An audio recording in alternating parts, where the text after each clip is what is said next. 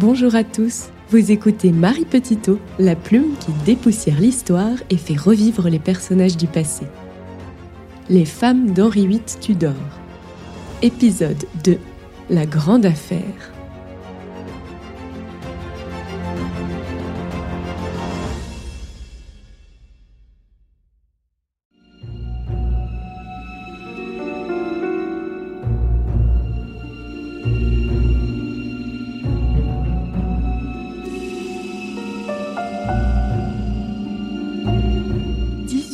1529.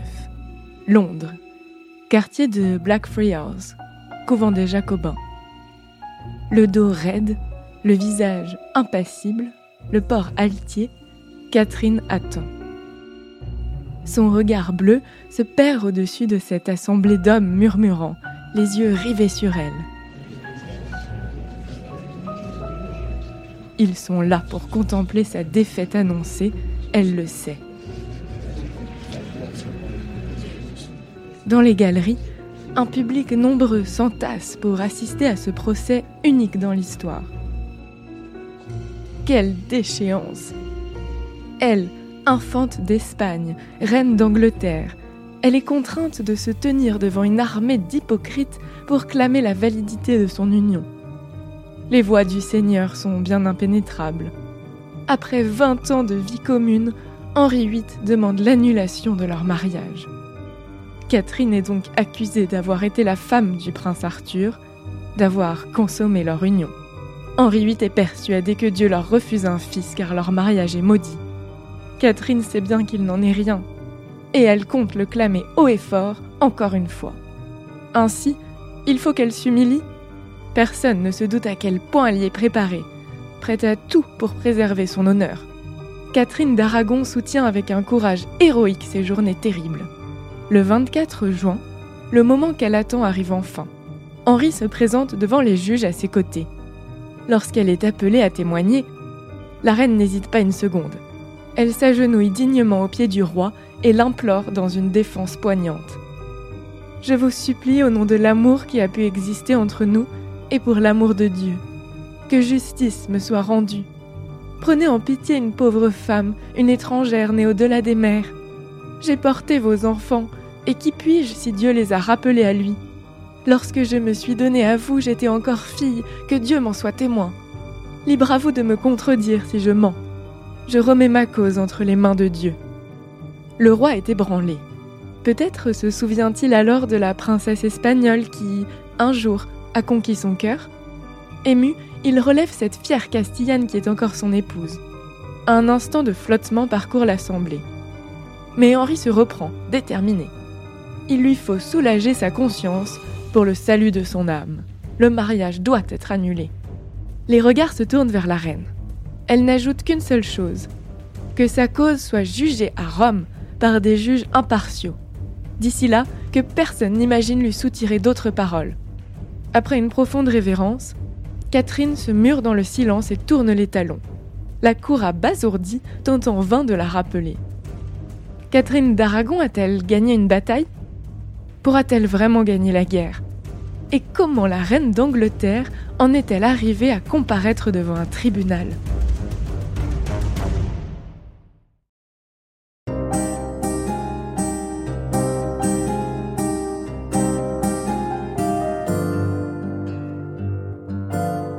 Dès les années 1520, Catherine est de plus en plus reléguée dans l'ombre. Davantage que de voir son époux la tromper sans remords, elle souffre de voir son influence sur lui réduite à néant. La confiance en lui du monarque ne connaîtra désormais plus aucune limite. La reine est tenue à l'écart des grandes décisions politiques internationales. Ce qui avait fait sa force est désormais sa grande faiblesse. Symbole de l'alliance espagnole et aussi impériale, puisque son neveu Charles Quint a été élu à la tête du Saint-Empire romain germanique le 28 juin 1519, elle perd ou regagne l'amitié du roi selon les revirements diplomatiques dont elle n'est désormais que la spectatrice impuissante. Les rayons de la précieuse princesse espagnole sont définitivement étouffés par un ultime revirement d'alliance. L'historienne Sabine Melchior Bonnet résume. la défaite du roi de France à Pavie, retenu captif à Madrid en 1525, puis le sac de Rome en 1527 par les impériaux, modifient l'équilibre européen. Sous l'impulsion du tout-puissant chancelier Wolsey, Henri VIII infléchit la diplomatie anglaise en faveur des Français, l'ennemi héréditaire, et embrasse la cause du souverain pontife contre Charles Quint. À son arrivée à la cour d'Angleterre en 1526, le nouvel ambassadeur d'Espagne, Inigo de Mendoza, évêque de Burgos, découvre une Catherine bouleversée par le rapprochement entre l'Angleterre et la France contre l'Espagne et l'Empire. Elle craint la politique conquérante de François Ier et elle déteste sa vie dissolue. Elle jette donc désespérément dans ce jeu dangereux ses dernières cartes. Par l'intermédiaire d'amis fidèles, elle tente d'infléchir la politique de Wolsey en faveur d'une alliance avec l'empire de son neveu. Une ingérence qui la dessert. Henri VIII n'a plus aucune confiance en elle. L'ambassadeur Mendoza en témoigne. La principale cause de son infortune est qu'elle s'identifie entièrement aux intérêts de l'empereur. La signature du traité de Westminster en avril 1527 inaugure une longue période de paix entre l'Angleterre et le Royaume de France. Désormais, Catherine mène une vie très retirée. Henri VIII se méfie de Mendoza. Il limite strictement ses audiences avec la reine. Catherine, entourée d'espions, est tenue sous surveillance. Elle s'inquiète du fossé qui se creuse entre elle et son époux. Pendant ce temps, Henri VIII se prépare à frapper un grand coup.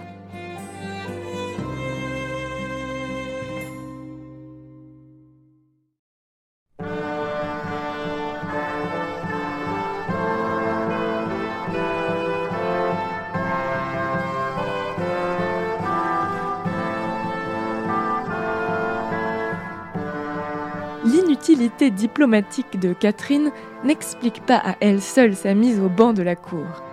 Parallèlement à la situation internationale, Henri connaît des tourments de conscience qu'il va s'ingénier à faire disparaître coûte que coûte. C'est ce qu'on a appelé la grande affaire du roi. Elle débute à l'été 1527 pour trouver sa conclusion en 1533. C'est aussi la grande affaire de la reine. Six années de tractation avec la papauté, Six années de frustration pour Henri, de pression et d'angoisse pour Catherine. Six années de tension qui changent le cours de l'histoire de l'Angleterre.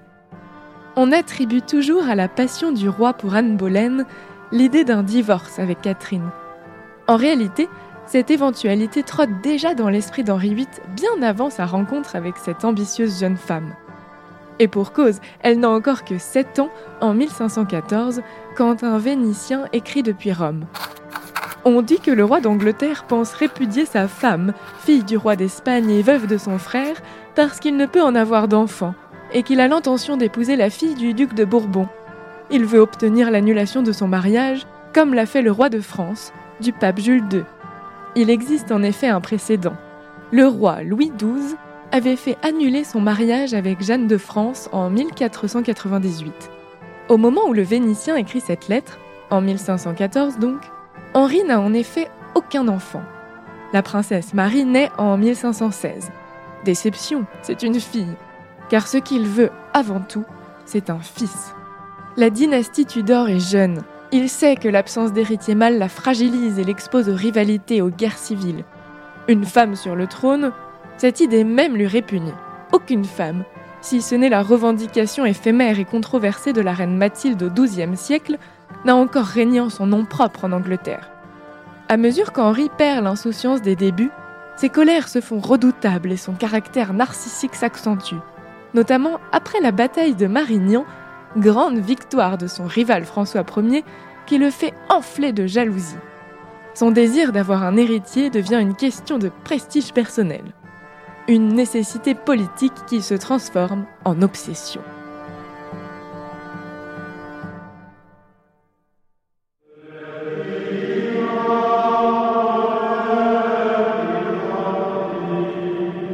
Henri VIII se passionne pour la théologie. Très pieux, il écoute deux messes par jour. Encouragé par son ambitieux chancelier Wolsey, le roi se hisse au rang des plus fervents défenseurs de la foi catholique. Il combat publiquement les idées de Luther qui ont gagné les milieux universitaires. En 1521, le pape Léon X félicite le souverain et le récompense en le décorant par une bulle Defensor Fidei. Henri Tudor est désormais l'égal du roi très chrétien en France et des rois catholiques en Espagne. Mais malgré toutes ces prières, le fils tant attendu ne vient pas.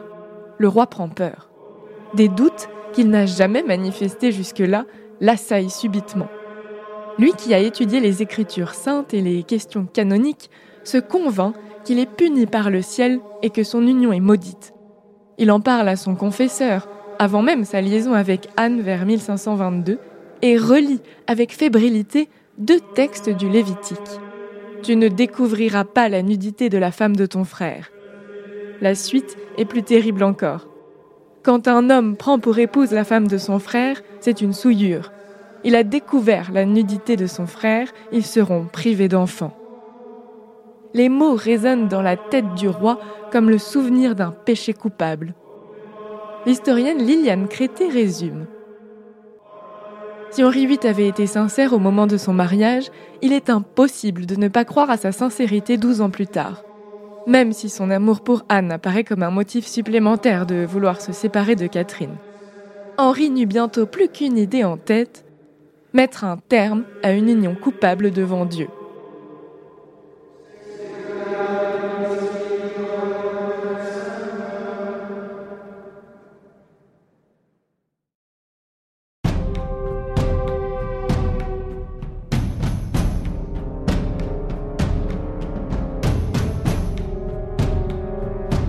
Au mois de mai 1527, après avoir consulté plusieurs théologiens, Henri VIII fait part de sa décision irrévocable à celui qui est décidément son homme du moment, Wolsey, fait cardinal par le pape en 1515.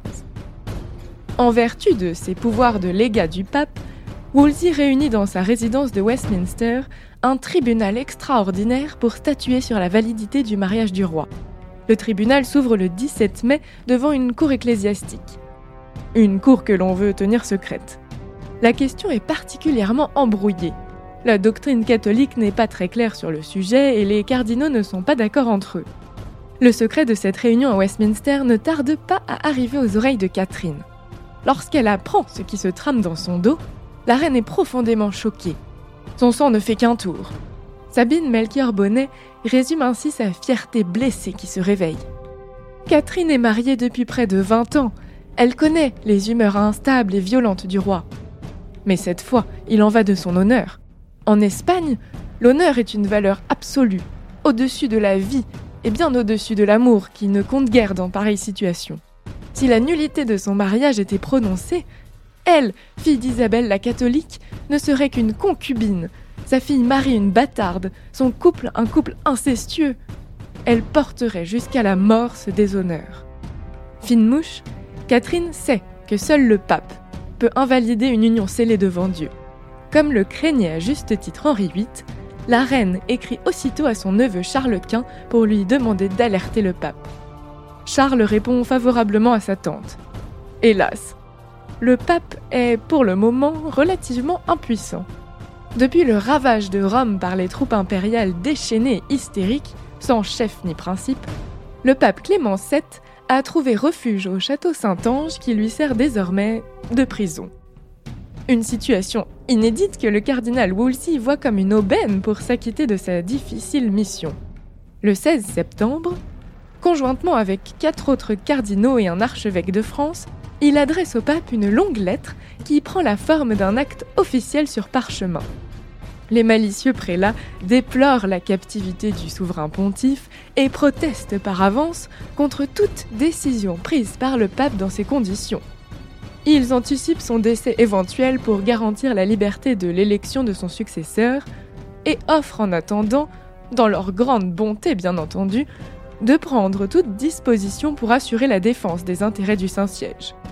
Autrement dit, Wolsey, tout en se voyant bien prendre la suite de Clément VII, prend prétexte de sa situation de captivité pour qu'il délègue les pouvoirs juridiques pontificaux à un conclave réuni à Avignon. Conclave où naturellement Wolsey prononcerait lui-même la nullité du mariage royal au nom du pape.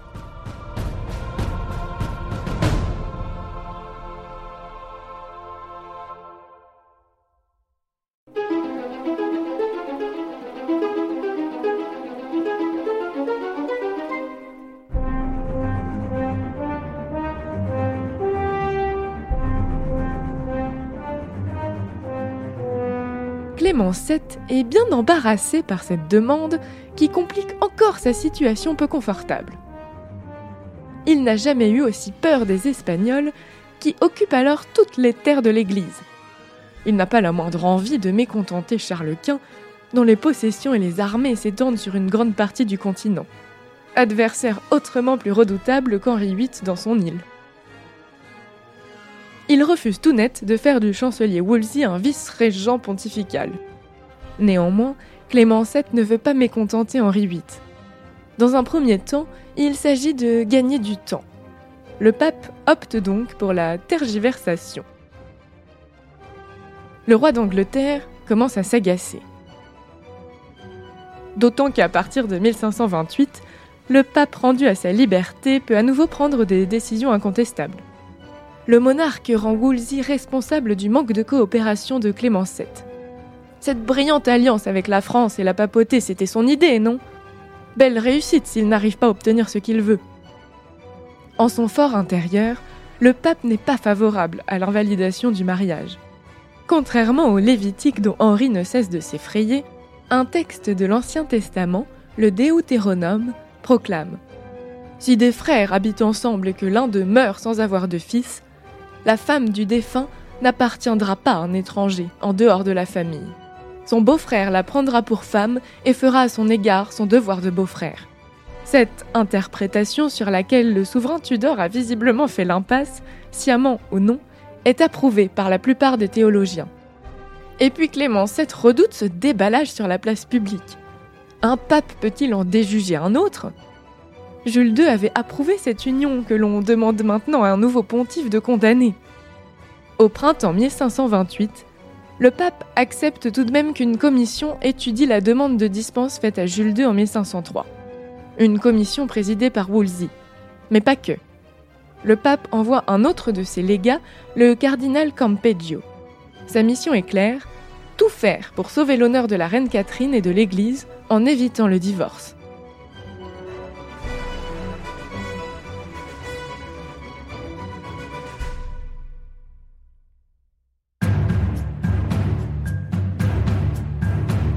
Le cardinal Lorenzo Campeggio arrive à la cour d'Angleterre sans se presser à l'automne 1528. Il est porteur d'une proposition surprenante. Il ose suggérer que la reine entre au couvent. Sa mort spirituelle libérerait Henri VIII de tout engagement matrimonial sans que l'Église n'ait à se mouiller et en étouffant un scandale potentiellement dévastateur. Voilà qui arrangerait tout le monde. Tout le monde, sauf la principale intéressée. Catherine, une fois de plus, se rebiffe. Il n'en est pas question. Digne, fidèle à elle-même, à sa foi et à ses convictions, elle refuse de se soumettre à cette solution humiliante. Épouse, elle est devant Dieu, épouse, elle restera. Répondant avec hauteur à Campeggio qu'elle n'a aucune vocation religieuse, elle envoie ensuite un émissaire secret en Espagne prévenir son neveu, qu'il fasse pression sur le pape. Pendant qu'il essaye maladroitement de faire accepter une solution à Catherine, Campeggio essaye de dissuader le roi de divorce avec sa femme. Il échoue lamentablement dans les deux tentatives. Le roi est tellement convaincu de l'invalidité de son union que même un ange descendu du ciel n'aurait pas été à même de le convaincre du contraire. Toute l'Europe a désormais les yeux rivés sur la grande affaire. Les deux légats du pape, Wolsey et Campeggio, sont chargés de présider un procès en annulation du mariage. La reine Catherine tient à ce qu'il se déroule à Rome devant une cour impartiale. Mais Henri VIII perd patience et ordonne aux deux cardinaux d'instruire le procès à Londres. Une galaxie bien nébuleuse de spécialistes est mobilisée. Théologiens chrétiens et juifs, canonistes, érudits hébraïsants et hellénisants, la reine résiste. Lorsque son époux se montre enfin pour témoigner, elle se jette à ses pieds et tient un discours à la fois touchant et intransigeant. Puis elle disparaît après avoir clamé que seule une commission à Rome devant le pape lui sera acceptable. Wolsey commence à prendre peur. L'historienne Sandra Di Giusto raconte alors sa tentative désespérée auprès de Catherine. Alors que l'audience se poursuivit, Wolsey souhaita rencontrer Catherine et lui parler. Elle détestait cet homme qu'elle tenait pour responsable de la situation et refusa de le recevoir seul. Elle lui ordonna de parler devant les personnes de sa maison. Il commença alors en latin, mais Catherine le coupa, lui demandant de parler en anglais, afin que toutes les personnes présentes puissent entendre et comprendre ce qu'il disait. Wolsey se tut et ne dit plus rien. Le procès continue d'échauffer les esprits. Le peuple soutient l'admirable courage de la reine plus populaire que jamais. En juin 1529, on entend sur le passage de Catherine qui se rend aux audiences des femmes s'écrier dans la rue Qu'elle tienne bon la bonne Catherine Campeggio, incapable de trancher dans un sens ou dans l'autre, en appelle lui aussi au pape. Après un mois de débats passionnés, le procès est ajourné et le pape n'a pas cédé.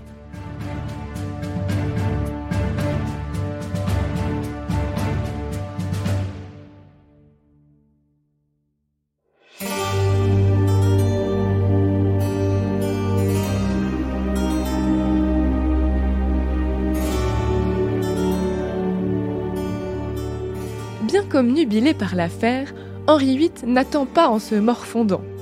Animé par un monarque fou d'amour pour Anne Boleyn, la cour d'Angleterre est d'une gaieté intarissable. On chasse, on danse, on joute, on festoie. On festoie d'ailleurs tant et avec tant d'excès qu'Henri VIII commence à prendre beaucoup de poids. Le roi a un nouveau petit cercle de favoris dont fait désormais partie le père de la maîtresse, Thomas Boleyn. Anne Boleyn fait d'ailleurs partie de la maison de la reine. L'épreuve pourtant insoutenable est supportée avec une grande patience par Catherine. Elle regarde avec hauteur la maîtresse insolente, paradée dans ses plus beaux atours au bras de celui qui est toujours son époux à elle. La jeunesse aguicheuse de sa rivale lui renvoie comme un miroir inversé son propre reflet, terni par l'âge et les grossesses. Une femme au menton tombant, courte sur pattes, qui cache les ravages des années derrière ses riches toilettes de velours sombre fourré d'hermine. Les chaînes d'or suspendues au travers des corsages au décolleté carré répondent au brillant toujours intact de ses yeux bleus. Et elle tient bon.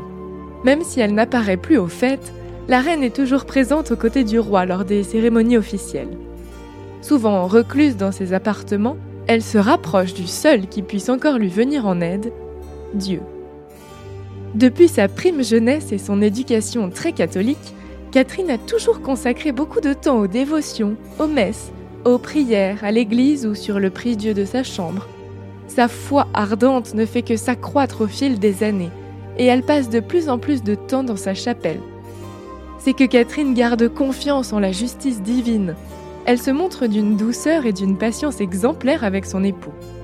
Car le roi et la reine continuent, plus ou moins, à vivre sous le même toit. Henri dîne souvent avec sa femme et porte les chemises qu'elle confectionne avec amour de ses propres mains, ce qui fait d'ailleurs enrager la colérique Anne Boleyn. Pour autant, la grande affaire touche à son terme. La sentence se rapproche. Après l'échec du procès au couvent des Jacobins, une nouvelle déconvenue attend Henri VIII. Cerise sur le gâteau dans ce marasme diplomatique et politique, la paix des dames signée en août 1529 entre Charles Quint et François Ier isole considérablement l'Angleterre. La politique de Wolsey est un fiasco total. À la cour, la tension entre les clans est explosive. Henri supporte de plus en plus difficilement son chancelier. En octobre 1529, le tout-puissant Wolsey est déchu de ses fonctions.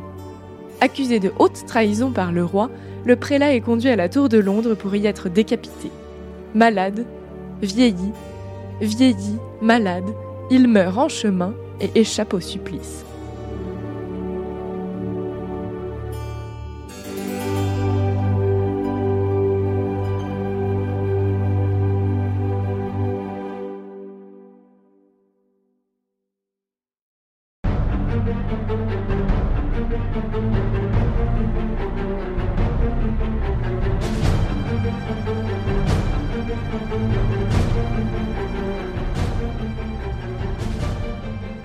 Au sommet du royaume d'Angleterre, c'est un grand chambardement qui conduit à un revirement stratégique, changeant le pays pour les siècles à venir. Trois Thomas, quatre avec le père d'Anne Boleyn, deviennent les hommes forts du royaume. Thomas More, Thomas Cromwell et Thomas Cranmer. Thomas More juriste et humaniste anglais, devient chancelier. Cromwell, homme d'esprit qui se dresse contre les abus de l'Église, est un administrateur hors pair choisi par Henri VIII comme conseiller. Quant à Cranmer, c'est un théologien de Cambridge et un homme d'église protégé par la famille Boleyn.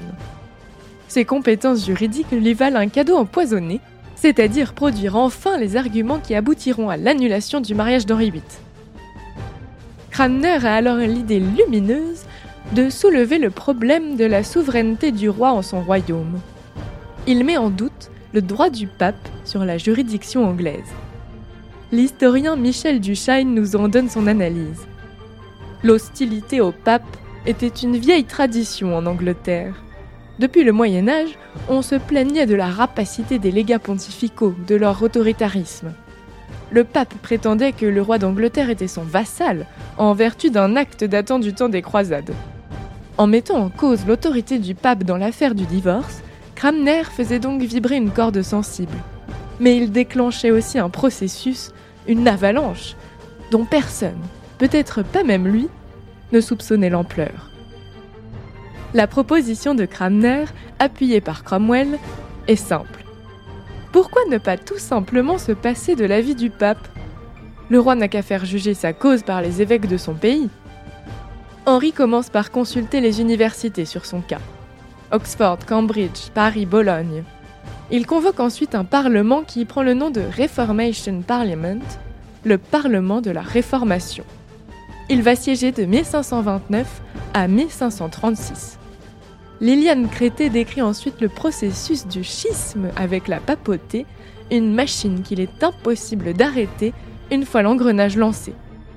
Cromwell et Cranmer élaborèrent et diffusèrent toute une littérature de propagande antipapale, démontrant l'indépendance spirituelle et territoriale des États-nations, et donc de l'Angleterre. Cette campagne de propagande auprès des Anglais contre les prétentions exorbitantes de la papauté et les abus du clergé eut pour résultat de provoquer un fort sentiment anticlérical, un front antipapal uni, une méfiance irréductible vis-à-vis de l'université latine que Rome incarnait, et, in fine, un renforcement du particularisme propre aux insulaires. Le Parlement de la Réformation partit en guerre contre le Saint-Siège, grignotant l'un après l'autre les privilèges du pape. En 1529, une loi interdit au clergé de se présenter devant des cours canoniques. En 1532, Rome fut privée d'une partie des taxes qui lui étaient versées chaque année. Puis le Parlement menaça le pape de lui retirer tous ses revenus si le roi n'obtenait pas dans un délai d'un an l'annulation de son mariage. La séparation avec Rome est en cours. Le 11 juillet 1531, le roi quitte la reine sans un adieu pour s'installer au château de Windsor avec Anne Boleyn. Il ne la reverra jamais. Bien plus cruelle encore est la décision qu'il prend de retirer leur fille Marie de la garde de sa mère. Séparées, les deux femmes qui s'aiment profondément n'auront plus jamais l'autorisation de se revoir. Hostile au divorce, et donc à Anne Boleyn, le peuple crie au roi lorsqu'il traverse la ville en carrosse Gardez Catherine C'est trop tard. En mars 1533, Thomas Cranmer ouvre discrètement un nouveau procès dans un prieuré perdu à une soixantaine de kilomètres de Londres. La reine refuse de s'y rendre. Et puis quoi encore? Assister à une telle mascarade La nullité du mariage d'Henri et de la princesse d'Espagne est donc prononcée sans sa présence en mai 1533. Tandis que la cour est installée à Windsor, Catherine reçoit l'ordre de se retirer au château de Kimbolton, un ancien domaine du cardinal Wolsey. Une lueur d'espoir vient redonner de l'énergie à l'âme batailleuse de Catherine. Le pape Clément VII donne ordre au roi d'Angleterre de reprendre sa femme légitime tant que la curie romaine n'a pas statué sur son cas. Mais Henri VIII fait la sourde oreille. Catherine comprend qu'elle a perdu. Le 25 mars 1534, le mariage de Catherine est déclaré parfaitement valide par Rome. Henri VIII et Anne Boleyn sont excommuniés, coupables d'adultère et de concubinage. La rupture est définitive entre Rome et Londres l'acte de suprématie, loi fondatrice de l'Église anglicane, délie le roi, chef suprême sur terre de l'Église d'Angleterre, de son allégeance au pape. Il reçoit le droit de réprimer les hérésies et d'excommunier. Tout adulte doit lui prêter serment à lui et non à une autorité étrangère. Les appels à Rome sont interdits. Le Parlement vote aussi l'acte de succession qui annule le premier mariage d'Henri VIII et prive la princesse Marie de son droit à la couronne.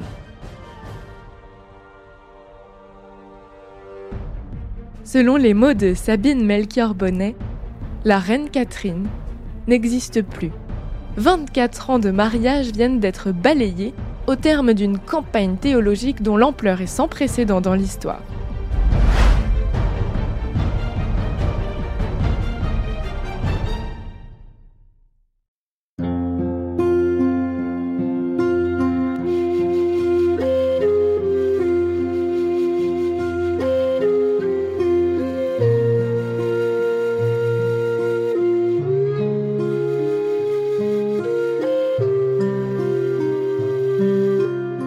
D'Aragon est destituée de son titre de reine d'Angleterre.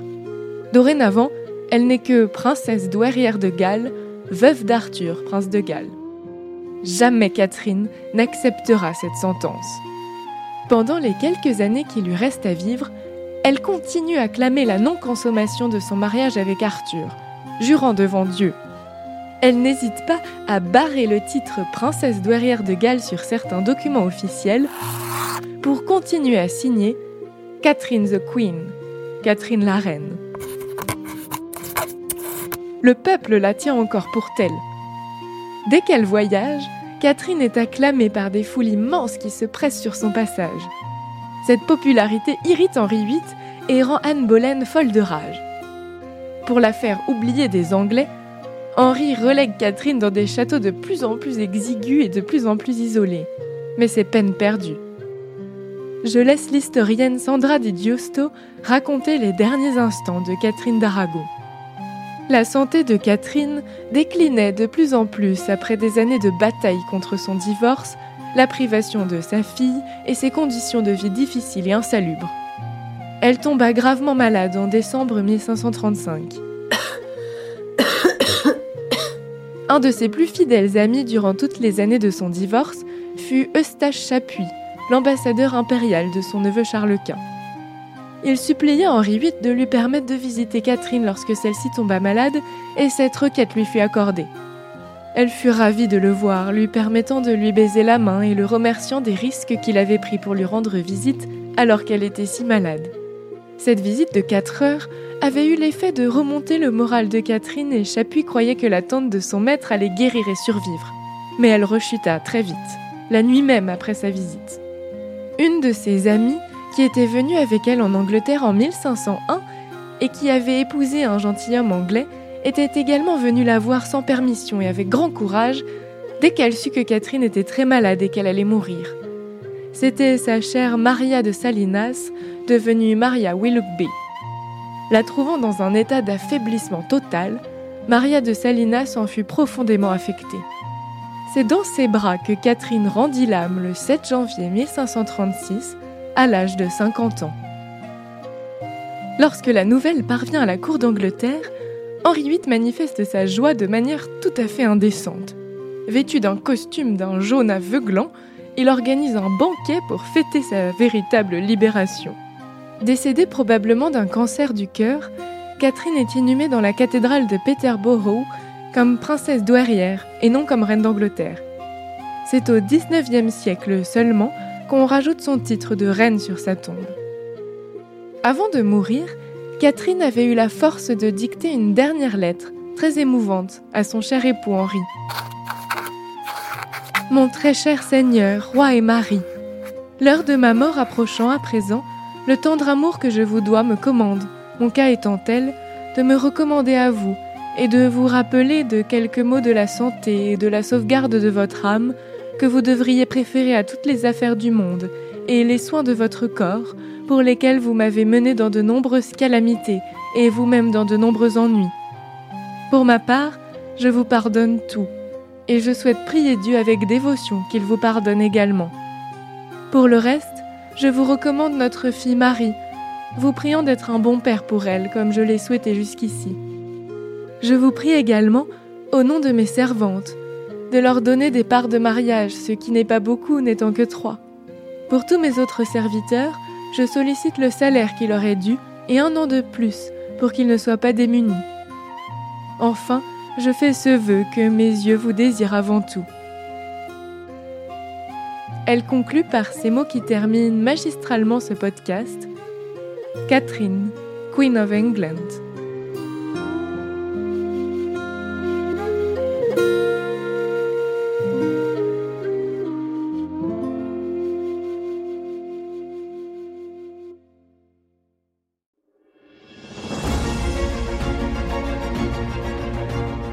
C'était Marie Petitot dans le podcast Plume d'Histoire. À très bientôt pour le prochain épisode de la série Les femmes d'Henri VIII Tudor.